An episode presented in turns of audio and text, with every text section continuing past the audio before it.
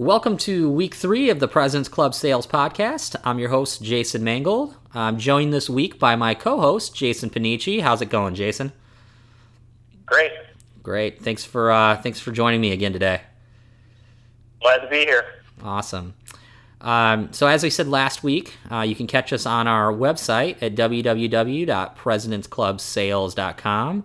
Uh, or also, you know, shoot us a message on Twitter at, at Pres Club Sales. That's P R E S Club Sales. Uh, and that's actually where this week's topic came from. Uh, a good friend of mine uh, shot me over a direct message and, and asked the question of whether or not I think quota holds salespeople back. And I think that's a pretty pretty interesting topic. Um, and as I discussed that with Jason, you know, we both went through kind of a recent job search, and I think that's the um, the unspoken thing that you have when you're going through a job search or as you're you know, uh, talking about your current position is whether or not that quote is fair and, and whether or not you can talk about that because you don't want to upset your, your boss, you don't upset your other employees. So I thought it was a pretty pretty interesting topic, and I thought it was something that that could really resonate with some of our listeners. So. Um, so Jason, what's what's kind of been your you know your experience with that? Did you did you feel any of that while you're going through your job search?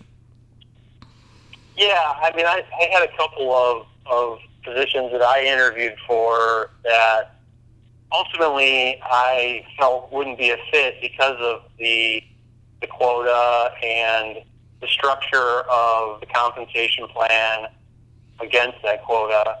So it, it definitely, you know, it rings true to me that there can be issues surrounding what your quota is, how realistic it is to to obtain that number, and then ultimately, how are you being compensated against that that quota attainment? Um, so yeah, I definitely, uh, I definitely experienced that when I was out there in the work, the job world looking. Absolutely. Um, so yeah, I'm gonna. I think I'm gonna talk about a, a, a, few of those. I think we're gonna talk about a few of those different topics. But kind of the the caveat and how how I'll kick this off is, you know, when you're you're working with a typical sales floor, you're usually going to have, um, you know, maybe depending on the size. Let's say it's a let's say it's a 10 person you know sales floor because that's pretty that's pretty typical with smaller b2b companies as we get into we could talk to some really you know bigger companies. There's there's a little bit of a change there but the the ratios are usually the same. You usually have out of a 10 person sales floor you usually got your one maybe two people that are doing just blowing it out every every year and they're you know the rest of the sales floor almost feels envious because they see they're uh, hitting 150, 200%. They're doing their President's Club every year. Then you've got, you know, um, maybe 40 to 60% of the floor missing quota, and that could be anywhere between 20, they could be doing 20% of attainment to 60% of attainment. And then you typically have your you know, two or three that are doing between 90 and 110%. And those are usually those are just your solid people, right? Is that has that been your experience with a lot of the different sales floors that you've been on? Yeah, yeah, and and I've seen it across big Fortune 50 companies all the way to you know small small businesses where they have maybe five people on the sales floor. And that, I, I think it runs the gamut, right? I mean, um, you know, I've been in sales floors where we were working just our territory had 50 sales reps, and out of those 50 sales reps, 50% of them were missing quota, and then you know the breakdown from there as as you got on the other side. Some were some were 75% or 80% of quota, and then you know some were hitting, and then some were exceeding. But the people that were hitting and, and exceeding quota were, were far less, um, less than 10% of the overall floor. Yeah, and I think you see a lot of that in in B2B sales. I think that's a pretty normal sales floor. Now, where you run into yeah. issues is if you notice yourself, you're at a company where you have, um, you know, you've you've been brought into a company and uh, you're one of multiple people they brought in, and absolutely no one's hitting, right? Where, um, you know, you you you feel like. Um, you, basically where no one no one on the sales floor is hitting you were promised that you know your goals are attainable you're not doing anything and um, you know there's just not much success there right i think that's when you, you really need to kind of take a step back and, and really start looking at things so um, have you yeah. have you run into that yeah. situation yeah well it's funny you mentioned that because that was the, the next kind of the add-on to what I was saying is, is I've been on sales floors also where no, nobody attains quota. Um, no, nobody even comes, you know, within I would say spitting distance of quota, right? Um, and, and that's very uh, it's demoralizing, and it's not a it's not a good environment to be in for a sales professional. So you absolutely have to to look at yourself and, and the situation you're in. And if you find yourself in a business, in a company, on a sales floor where, where just nobody is, is, is making any sales or hitting any numbers at all, um, that's not going to be a good place for you to be long term. Absolutely. And I think that's the big piece of it. You need to look inside, right? If you're on a, a, sales floor and you're doing 10 to, you know, 10 to 30% of your quota or let's say 60% of your quota every every month and there's other people hitting, you're probably not in the right fit for you, right? And there that's okay. You know, if, if you work for a company yeah. and and you know it just ends up not working out don't just sit on your just don't just sit there and wait to be let go or struggle month after month because that is just you know the absolute worst. Go you know go out and find a, a role that's better suited for you right? And yeah. And so I think well, you know the one thing I would I would I would add to that is if you're if you're somewhere where you're hitting thirty or forty percent or, or pushing up towards fifty percent, I think another place where, where sales reps go wrong is is they don't they don't reach out, right? I, I mean, very rarely do sales reps actually go talk to their leaders and say, "Hey, you know, I I, I think I can do better. How, how can I do better?" Right? I mean, I think that's a key point of it. Is like if you're if you're able to get to forty or fifty percent consistently, then there's no reason why you couldn't get to seventy five percent or eighty percent consistently. It's going to be a job. You're going to have to work at it. It's going to be a skill you're going to have to develop. But I think you can do it if you're at ten or twenty percent or zero percent, then I would I would sort of I would go your way and say, okay, it's probably not the right fit for you.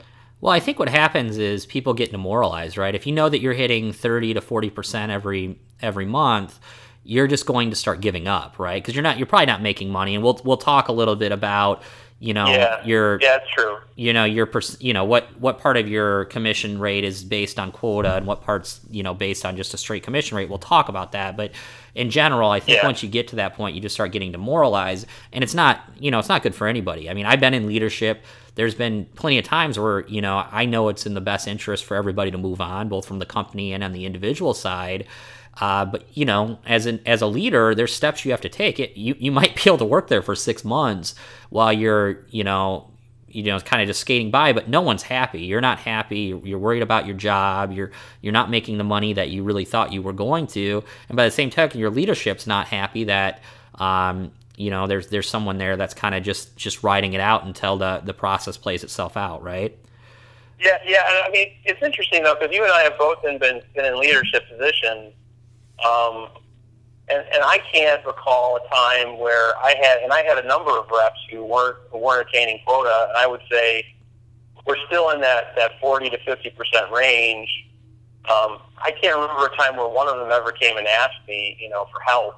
Have right. you ever have you ever experienced that where a rep actually is proactive and, and says, you know, hey, I'm I, I know I'm hitting forty or fifty percent. I like I like the job. I think I can do better. Can you help me? Yeah, I, have I've so I've had it both ways. I think in general, uh, most of the time people hide. Right, you get into uh, yeah. Most of the time they hide. Yeah, I think so. I, I don't want to, you know, I don't want to go face to face with my leader because now he, he maybe he'll recognize that I'm he or she will recognize that I'm not uh, I'm not attainable and I, I still work here that sort of thing.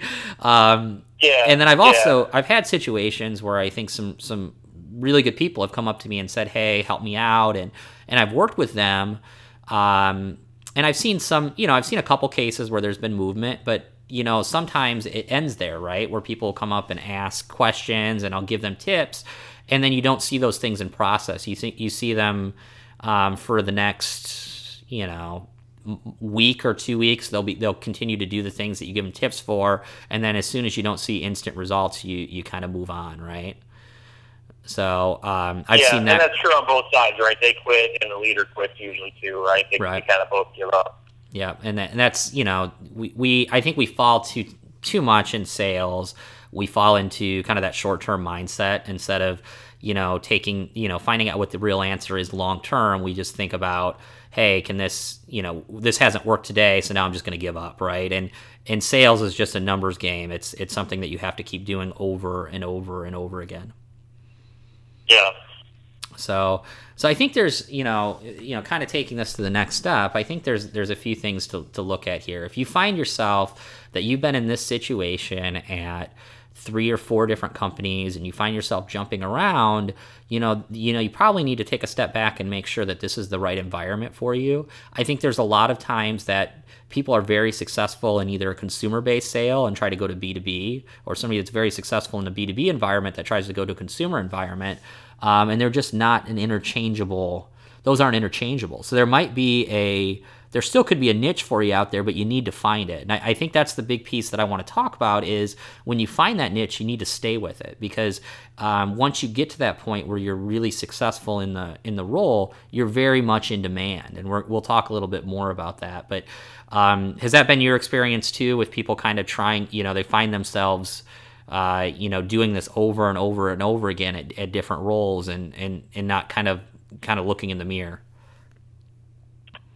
Oh yeah, I mean in sales that's uh, it's you can look at just about any sales rep's resume and and more than likely you're going to find three or four different positions within the same industry on on three quarters of those resumes.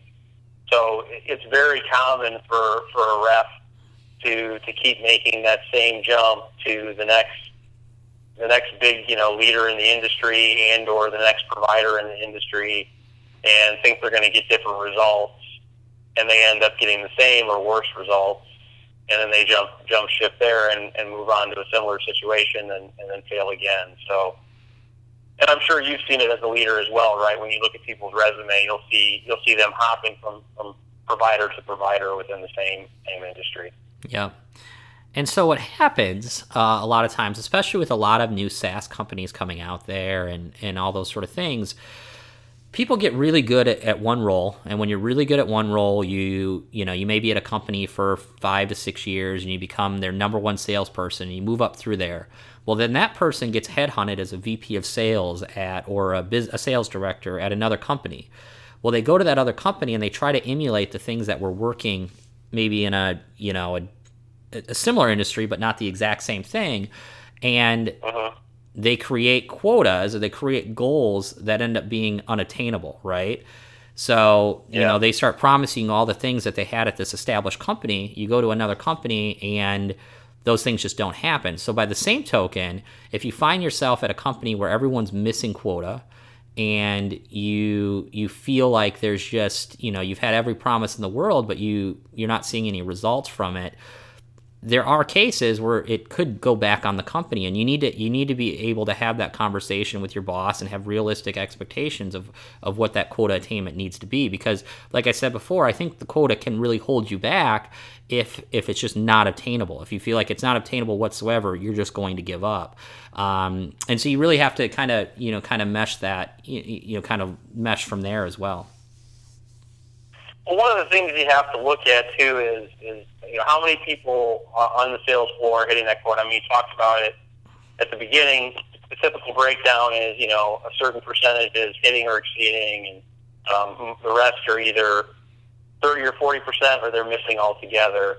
But but if there are people there who are hitting, those people have an insight into what it takes to get it done, and oftentimes what you find is, is that sales leaders do a poor job of leveraging those top performers, and the top performers also don't really want to be a part of that conversation, and they sort of hide and they sort of keep the the secrets to success to themselves, right?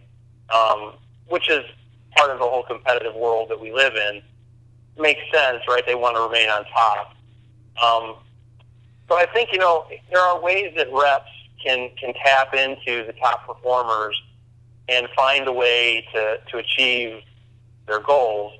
I think it's also important to look at the tenure of the top performers too, and that's something that's often missed. You mentioned um, we tend to be very short term uh, micro focused, right? And and a lot of those the very successful reps, specifically on the B two B side, maybe not so much on the business to consumer, but uh, they tend to have been with the company for a minimum uh, of three to five years, and and it probably took them the first 24 months of their career to get to a point where they started to to achieve some significant traction. Um, and, I, and I often think that's overlooked, right? It's it's uh, it's what have you done for me in the last you know two months? What have you done for me in the last three months? You know, you're not performing.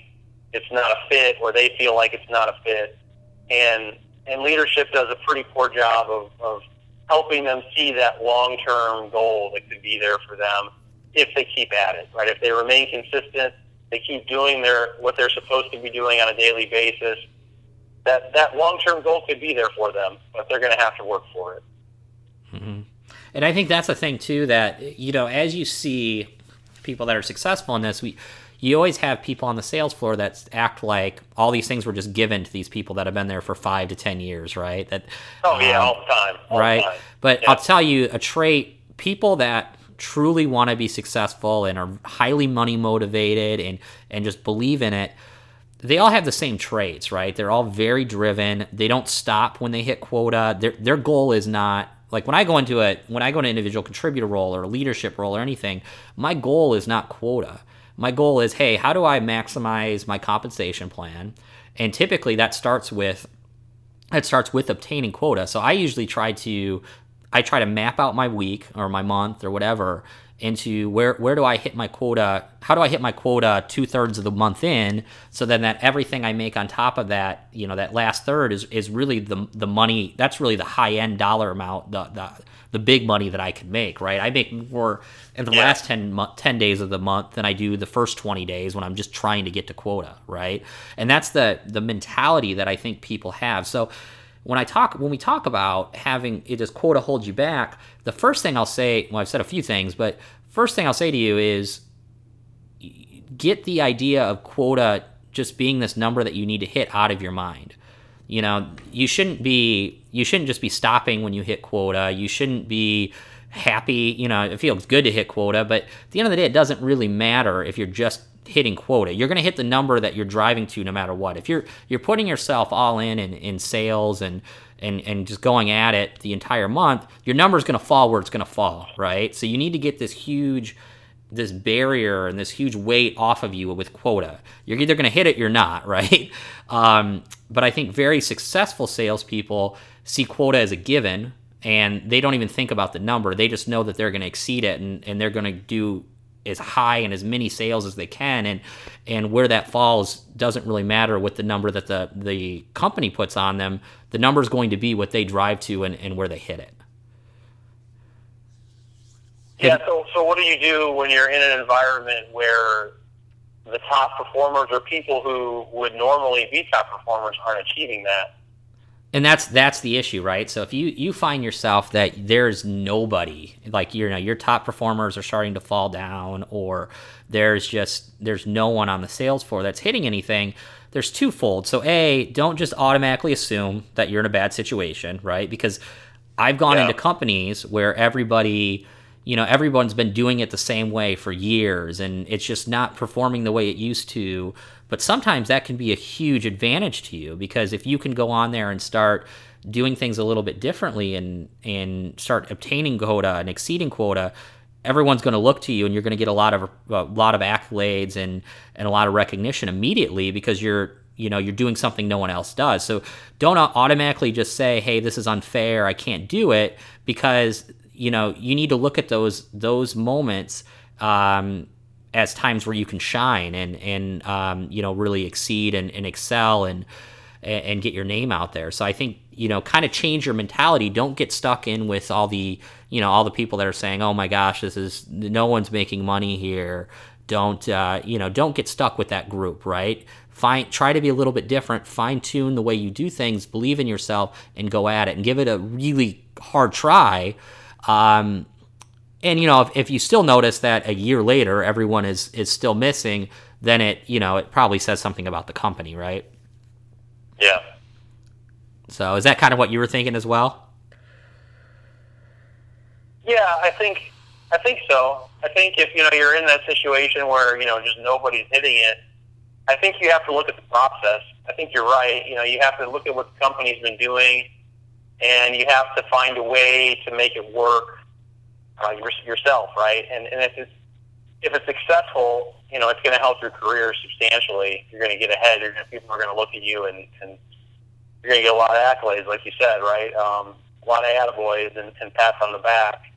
Um, and, and people are probably going to ask you to define it and, and implement it so they can copy it and and have everybody else they bring on board do the same thing because it's working. So I think there's a lot of potential there. Um, so yeah, I think that's uh, that's what I would say as well. Um, what's been your experience with companies that run? So a lot of the companies that I've run into, where I've been in the sales uh, environment, where they're not hitting quota, um, I've experienced a lot of what, what I would consider to be, um, for lack of a better term, sales prevention, internal sales prevention. Have you ever been a part of that or experienced that? So you're talking about like sales engineers, that sort of stuff on the floor that yeah, uh, they yeah, don't. Yeah, tech. Yeah, you know, you know, my background's primarily tech. Yeah, yeah. Um, and, and I think you know, with with uh, the engineering side of the house, it can, you know, it can be a challenge to, to get engineers to see things from a business perspective. And look, I, you know, full, full disclosure, it can be it can be challenging to get sales reps to see it from a technical perspective, right? So it goes both ways. Yeah. But um, you know, when ultimately what the what the goal, the end goal is, is to drive revenue. Um, I would think that you know the sales aspect of it would would win out in the end, but oftentimes it doesn't.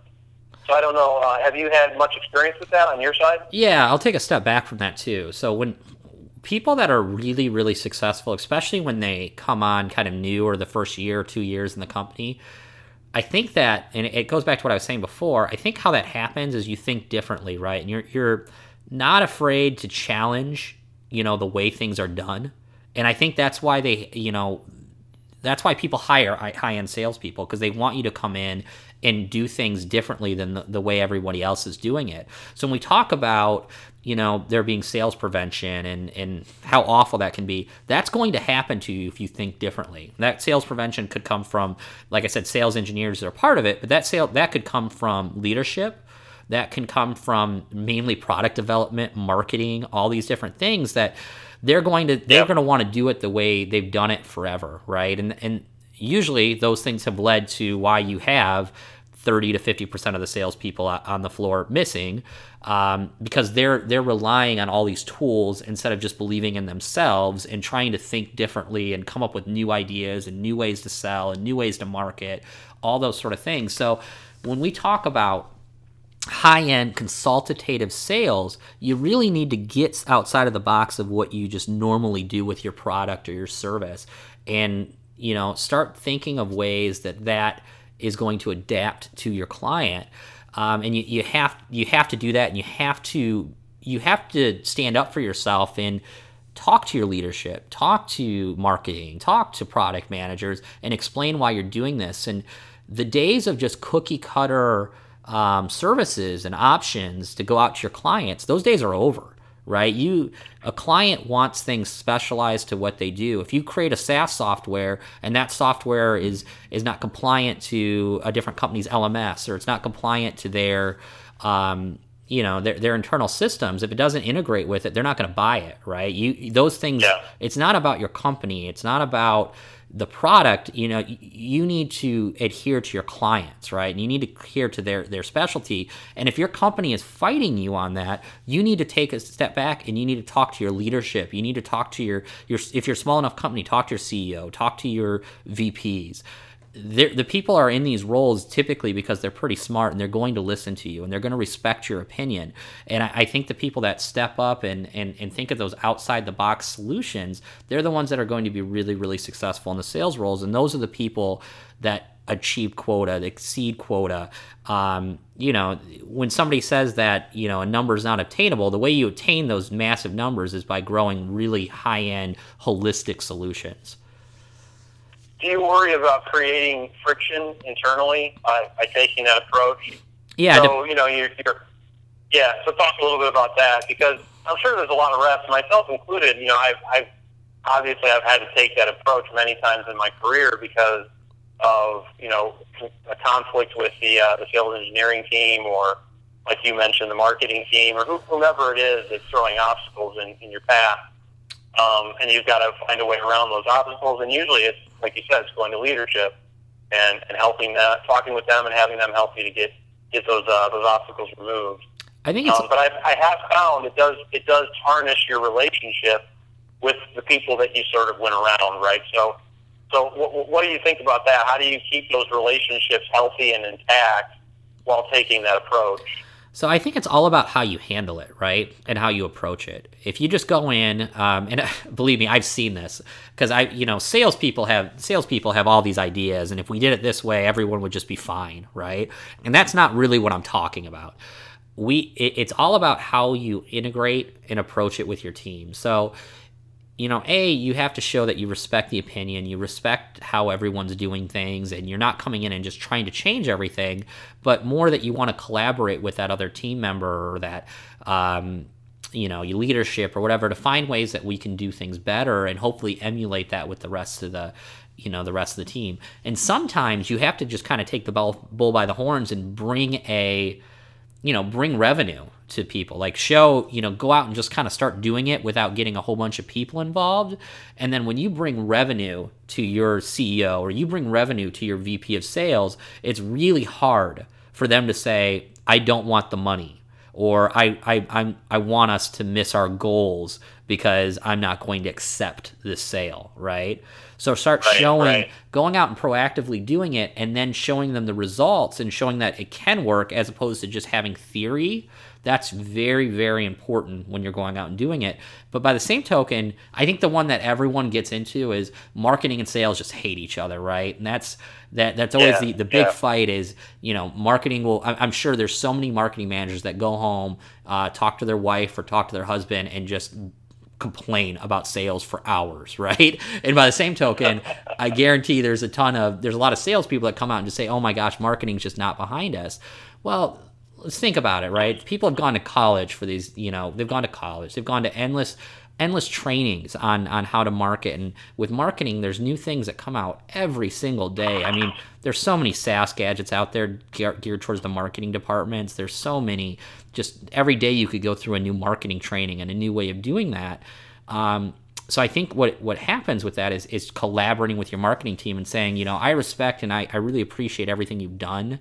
Um, have you guys looked into this, you know, into this system or what, you know, how can we how can we um, how can we integrate this new process into what we do and, and just have an honest conversation? And usually the way that starts uh, is they're going to ask uh, how much does it cost? And you um, you know if you can come up with free or cheap solution because there's so many different inexpensive marketing solutions that are out there if you come with with those ideas usually they're going to they're really going to appreciate that as long as you're bringing them into the conversation. If you try to just um, evade them uh, or elude yeah. them that's when you're going to get into a lot of issues. And and that's where if you go straight to your ceo saying oh my gosh marketing's doing nothing for us um, that's where you're going to have some issues with that i think yeah, we do. You tend to run into those. It's interesting you mentioned, uh, you know, just going out and selling and uh, and bringing the revenue to the table, and it's going to be very hard uh, for the leadership, the CEO, the VP of sales to say no, and, and that's true. I I think that's that's exactly what would happen, right? They're not going to walk away from that revenue.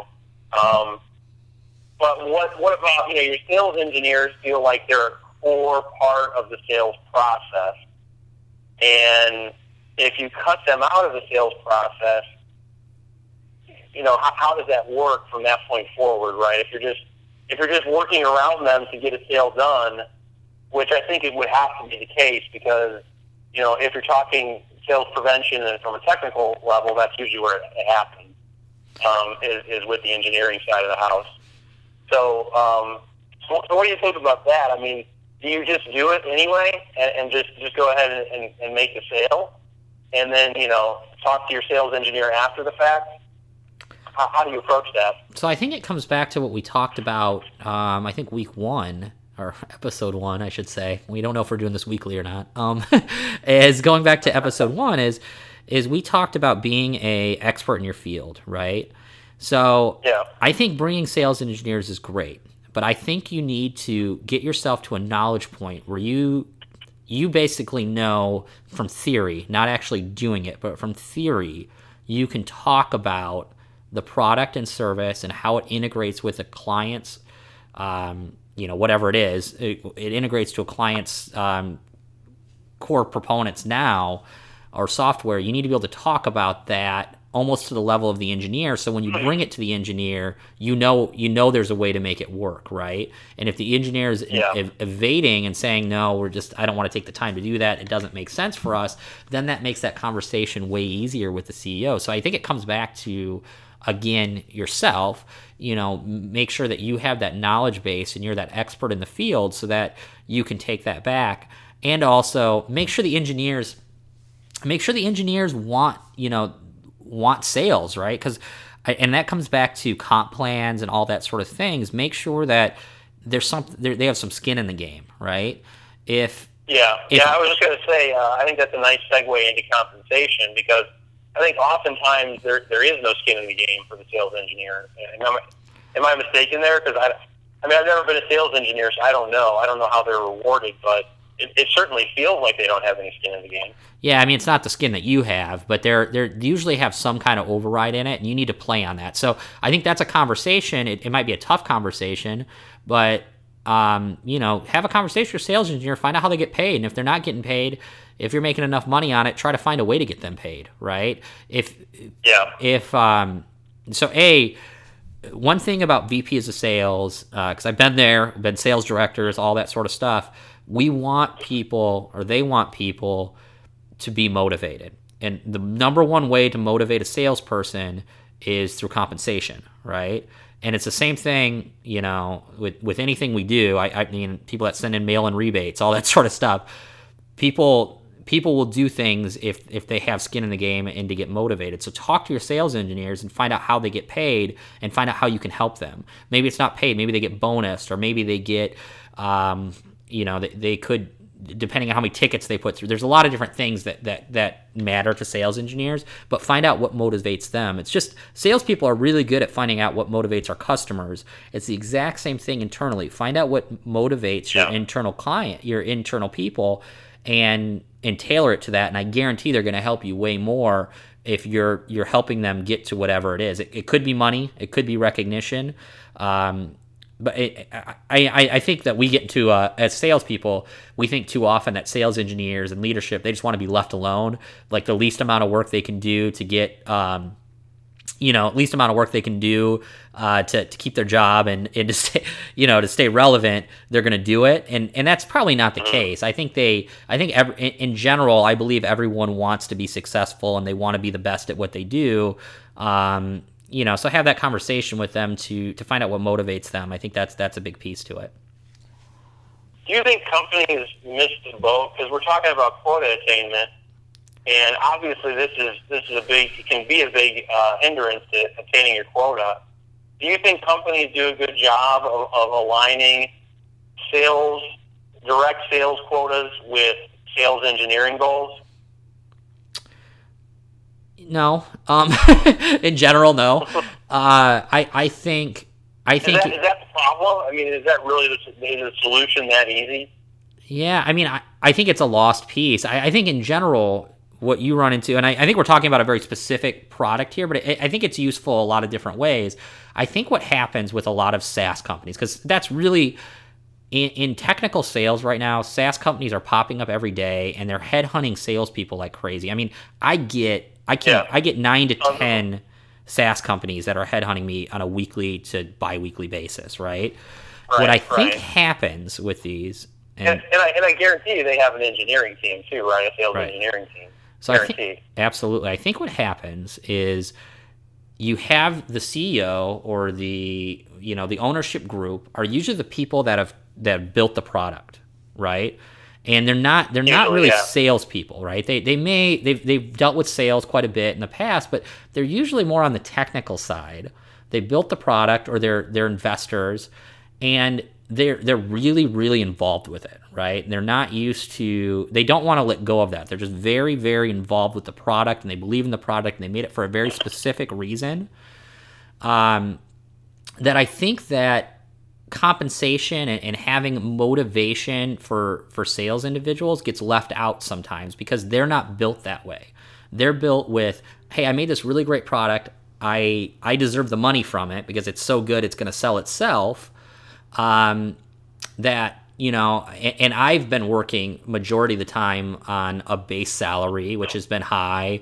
Um, and now it's my time to get paid from this. The, the product's so good it's going to sell itself that they forget that what a key component sales can play in that and I think that's where you see a lot of year one, year two struggles with SaaS companies, especially when it comes to compensation plans. Or by the same token, uh-huh. they come out with ridiculous compensation plans and pay their salespeople 25 to 30% of the, the sale because they're just like, well, I'll make 70% of it. I'm doing pretty damn good right? I see those two things happen a lot in the SaaS and technical industry, and I, can see very easily why that would miss sales engineers because that's just not what is piece uh, is first in mind with a lot of the, the, the CEOs and leaders of those kind of companies.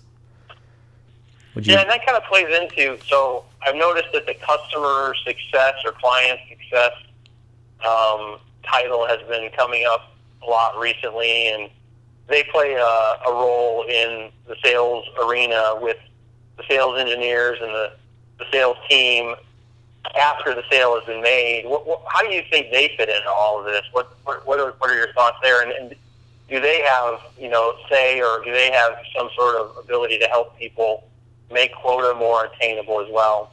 Yeah, I mean, if you have those sort of people, you're doing great, right? I, I, I think there's some definite, there's a lot of value in that, right? That if you can have a client yeah. service person, that's great. They are bonused, and, and I've been a client service specialist when I was very young.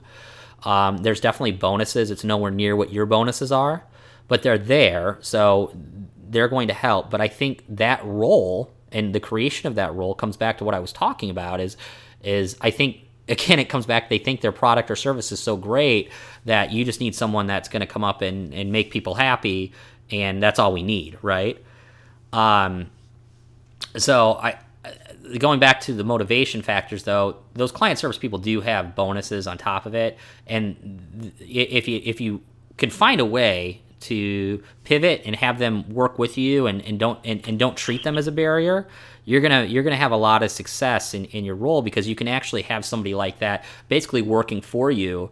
And let's say you have eight salespeople on the floor. I bet six of those eight people are saying that those people are barriers um, who do you think they're going to come to once you become good friends with them? Who do you think they're going to come to when they have a client that, that, that has a question and wants to wants an upsell, or you have a client that calls them? Who are they going to forward that call to? The person that treats them like a barrier, or the person that says, "I want to work with you and make you more money," and how do we work together, and how do how do we do those sort of things, right?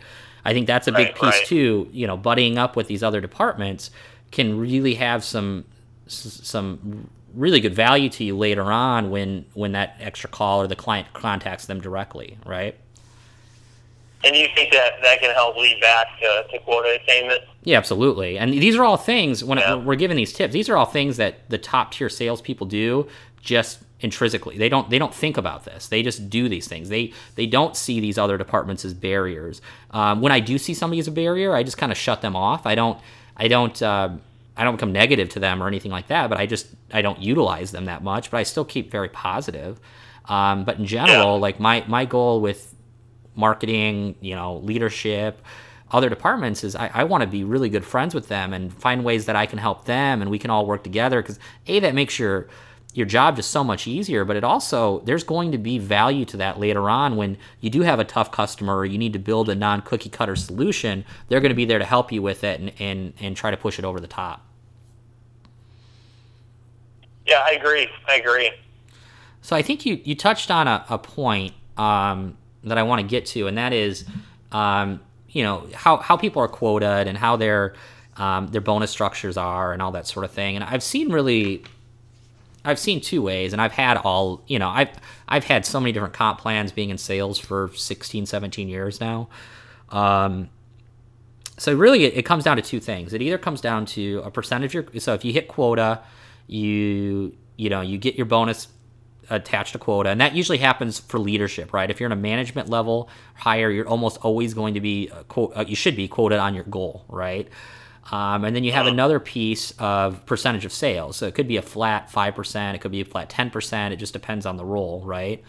In general, a salesperson's percentage of revenue, um, you want that if you're anywhere between 15 to 25% of revenue, you're probably at a pretty good pretty good quota attainment. Would you would you agree with that or, or percentage? Yeah, no, I would agree with that. That's about where you want to be, 15 to 25% of revenue. If you're if you're below that, you're you're you're probably getting hosed, right? um, right, That, that's about the number that you want to be is 15 to 25 percent of revenue.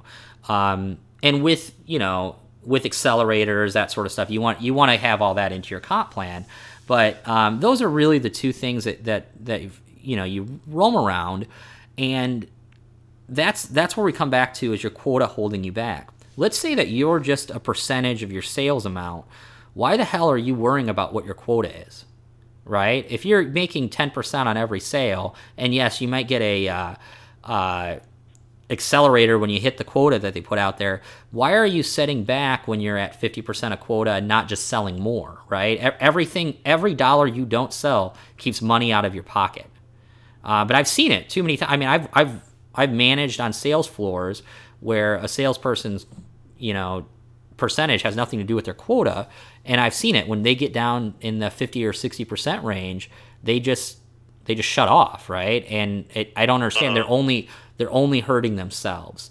Um, so have you had that? I mean, what is that kind of the two realms that you've you've really experienced as well? Yeah, I mean, the, so the the excuses and or the arguments, however you want to look at them, um, that I've heard, um, and I think it kind of goes to your point because you're saying they're not rewarded based off of them attaining quota, right? They're just rewarded off of a flat percentage of whatever it is they sell. Um, you know, so the arguments I've heard is, well, you know, I only make X number of dollars more if I put in all this extra effort to get to quota.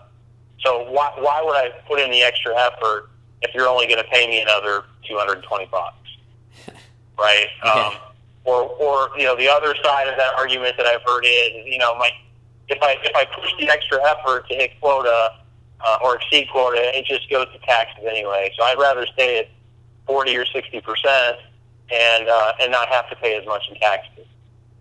But those are the same. All of which are are self limiting. Yep. But um, you know, it's it, it, it's definitely stuff that I've heard reps throw around as reasons why they don't go for it. Um, so I think it's important, at least in my mind, it's important to set bonus structures and commission plans that are that are centered around obtaining that goal, right? They get a bigger reward for getting there. Yep. So anyway, but go ahead. No, I was gonna say, you know, when you have so if you are lucky enough to have a percentage that is there's no one else that can manipulate that and it's a straight percent of what you're selling because that is rare you're probably going to lose it eventually um, uh, if you're lucky enough to have that you know keep pushing because you know kind of to jason's point the no matter what, if it's attainable, if it's quota attainment or if it's money, there's a lot of additional non tangible benefits to hitting your quota and being seen as that superstar. Um, the same people that, that have that mentality and are happy being at 90% every month and, and they just kind of stay in that realm are the same people that are in the same exact role making the exact same money for the next three or five years and they're you know they're doing right. okay with themselves but they're not you know sales can be incredibly incredibly lucrative if you're good at it right? If you push yourself higher and you, I mean, you're going to be at work anyways, right? Why do you, why do you need to like sit around while you're at work and, and not work, right? that doesn't make any sense to me. You, you're going to kill the time anyway, so make yourself more money while you're there. But even if it's just, if the money's not what's motivating you for you, when you're asking why these other people are getting promoted or you know you know, why somebody become a lead why does somebody become a manager why does somebody become a vp of sales it's because they have that drive and it's not just about they don't think that way they don't think about hey i could lose money by making more sales they just think i want to win i want to be good at this and that, that the money and all the success is going to come with that just because i all i want to do is win and all i want to do is just keep going i want more i want more yeah. that's yeah. the mentality that that drives people that are that are really always the people that exceed the quotas and, and, and keep going. Well, it's a career-minded mentality, and I think that's that's the, the difference, right? If you have somebody in there that's that's not career-minded and they they don't want to get ahead long term, then they're probably not going to care as much, um, and they're going to make those excuses about why why push and why put the extra effort in.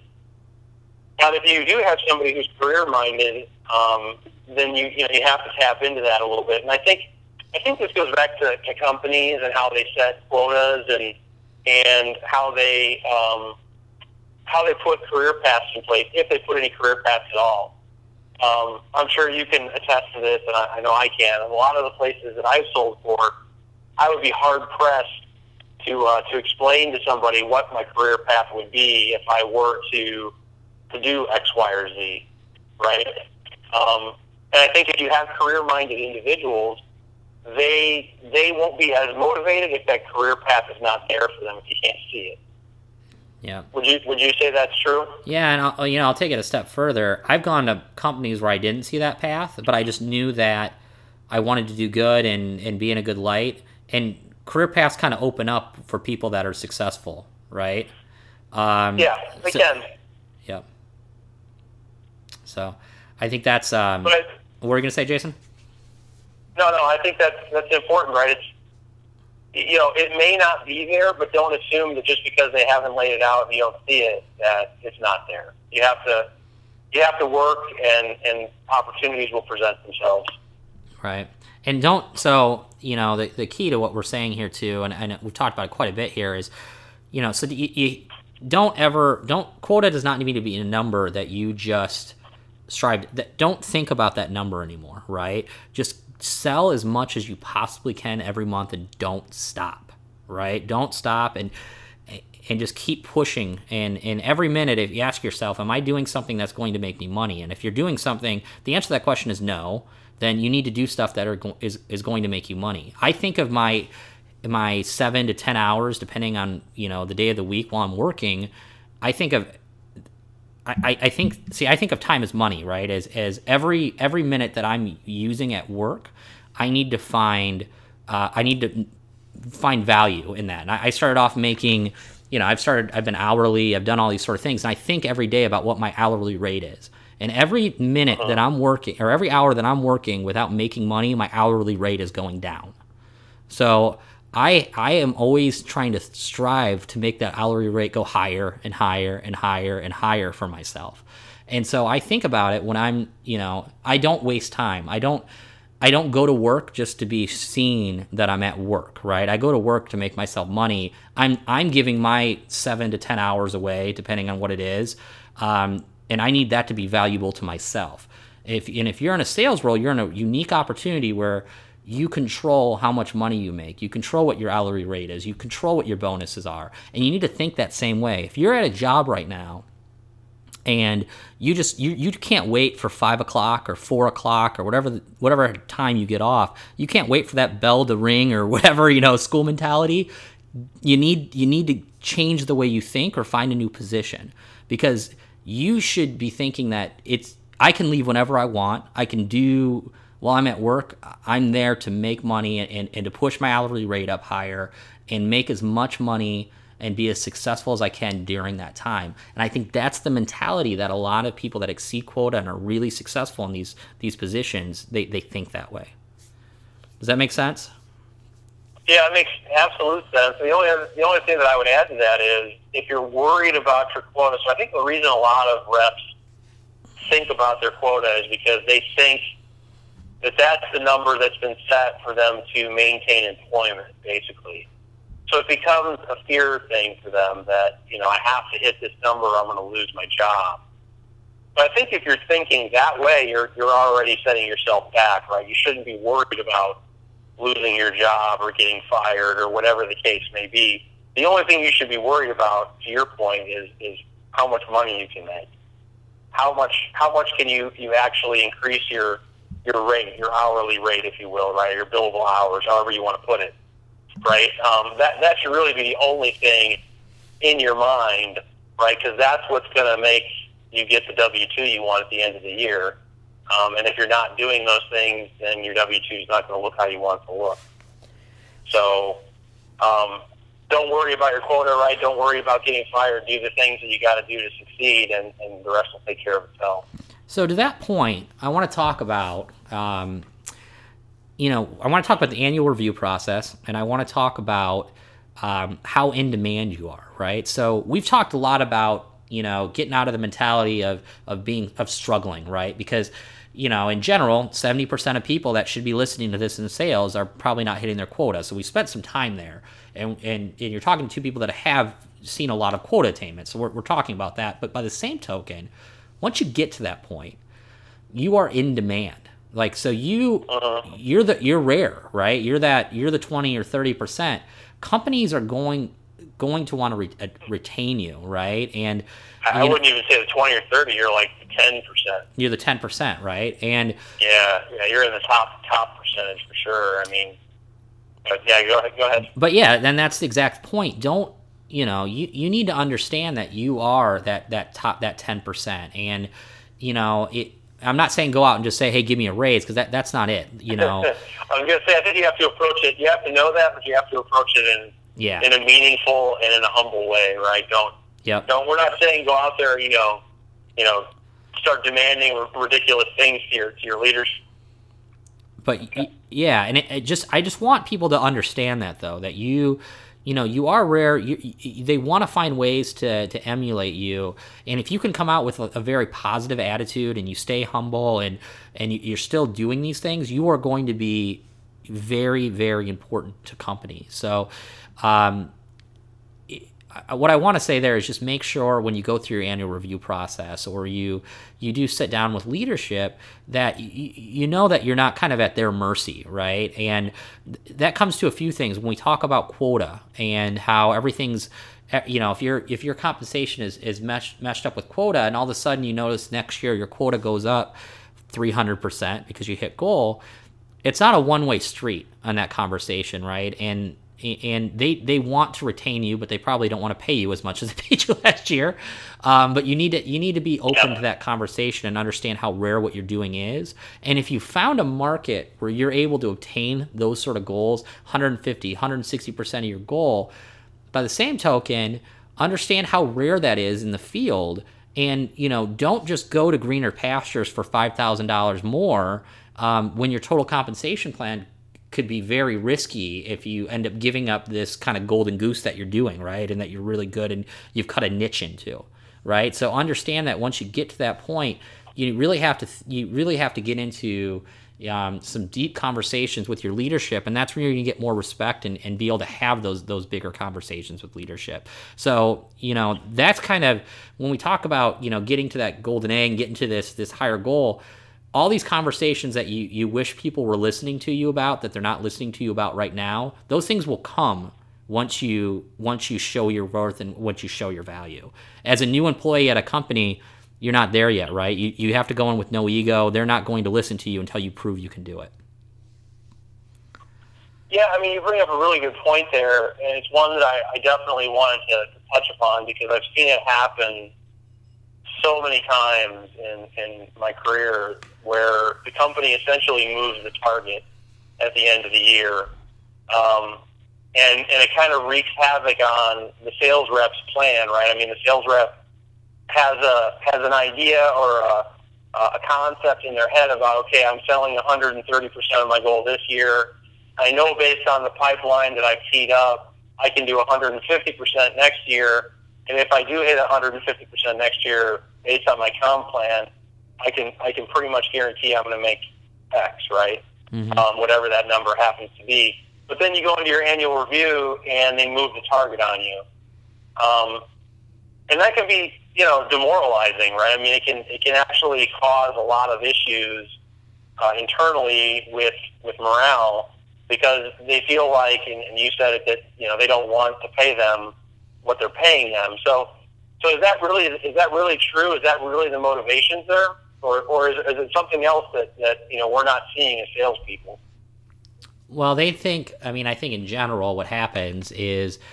Um, again, I don't think a lot of the people that make these goals are salespeople, so they under, they think that a, a, a driven salesperson is going to hit these goals no matter what it is. So they want to keep raising that that dollar amount so that they're they're growing revenue and and, and all those sort of things.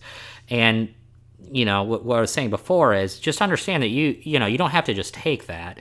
There, I, I think yeah. it makes a lot yeah. of sense for them you know to have slight increases. But if all of a sudden you notice a 300 percent increase year over year, listen, they they have to make. You, you, you need to make if the company is making more revenue, you should have the same the same idea of making more money and and and make sure you're at a place that values that and they value your your worth. And and you know if you're bringing a company an additional two million dollars in revenue and they're worried about paying you you know five to ten thousand dollars more there's a big issue there right? And and they understand it. If you walk out the door that that's not going to happen. So you need to you need to have that conversation right? Yeah, and I think that's just it, right? I mean, I think a lot of times people feel stuck and they feel like, you know, they're in a spot where, well, I guess they don't have a choice. I just have to take it. And I think to your to your overarching point here is you, you do have a choice. I mean, if you're one of the reps that is hitting 125 or 130 percent of your goals, you know, multiple years in a row, you have many, many choices. And and you don't really you don't have to be in a position where you sacrifice your own cost, your your own ability to make more money, um, your own quality of lifestyle, right? To uh, to appease a company that obviously doesn't doesn't value you and, and is throwing a target at you that's just not attainable, or or is so so drastically higher that you know you're going to make less. Yep. No, I think that's good, and I think that's a I think it's a good point for us to kind of leave off on too. That um, you know you still have some stake in the game, and um, and, and don't be afraid to uh, to understand your value no matter what because um, you know salespeople that are are top tier are very very in demand. Um, and, and just know that. But also, you know, if you have a company that values you and you have a C, you have a leadership or CEO that that you know values you, that's you know it's rare. You know, sometimes. So make sure that you know, yeah. you, you, you, hopefully you, you're in, if you're a top tier performer, you know, a don't show ego and and b you know just have those conversations with people because in general I, I think people are good they're not just trying to take you know hoard all the money. They they're gonna under, they're, they're gonna like you if you're making them revenue. Just have an open conversation. You know the, i've i personally and i've seen it too many times where people just get our, our first reaction is just anger right i mean in general salespeople aren't the most easygoing people sometimes right um, no, that no. shouldn't be your first thing, right? Just have a conversation and and just understand that you are fortunate, some, you know, in, in these situations, and don't um, don't show the ego and don't don't don't show the anger. Do you agree with that? Yeah, yeah, absolutely. Um, be be gracious. Um, be grateful that you know you have the opportunity to talk with them about it, and and if you approach it from that angle, I think you'll get better results. Perfect. No, I think it's great. Um, I think we covered quite a bit today, uh, talking about. I, I, think we talked quite a bit, obviously, about quota attainment, but I think it's a very important topic, and I hope everyone found it useful. Um, you know, just like this week's um, topic, you know, was was found to us from our, our Twitter page. Feel free, um, you know, to contact us at uh, at Pres Club Sales, um, or shoot me a message at www.presidentsclubsales.com. Um, you know, we'd love to obviously, you know, tackle your issues and, and talk about it here. Um, you know, feel free to feel free to reach out. We'd really appreciate it. Uh, I want to, th- you know, thank you again for for joining us, joining me today, Jason. Really appreciate yeah, that. Yeah, no, look forward to uh, to being a part of this going forward. So it's uh, it's been a lot of fun. All right. Um, with that, thanks, thank you everybody for joining us, and uh, I'll we'll talk to you again soon. See you next time.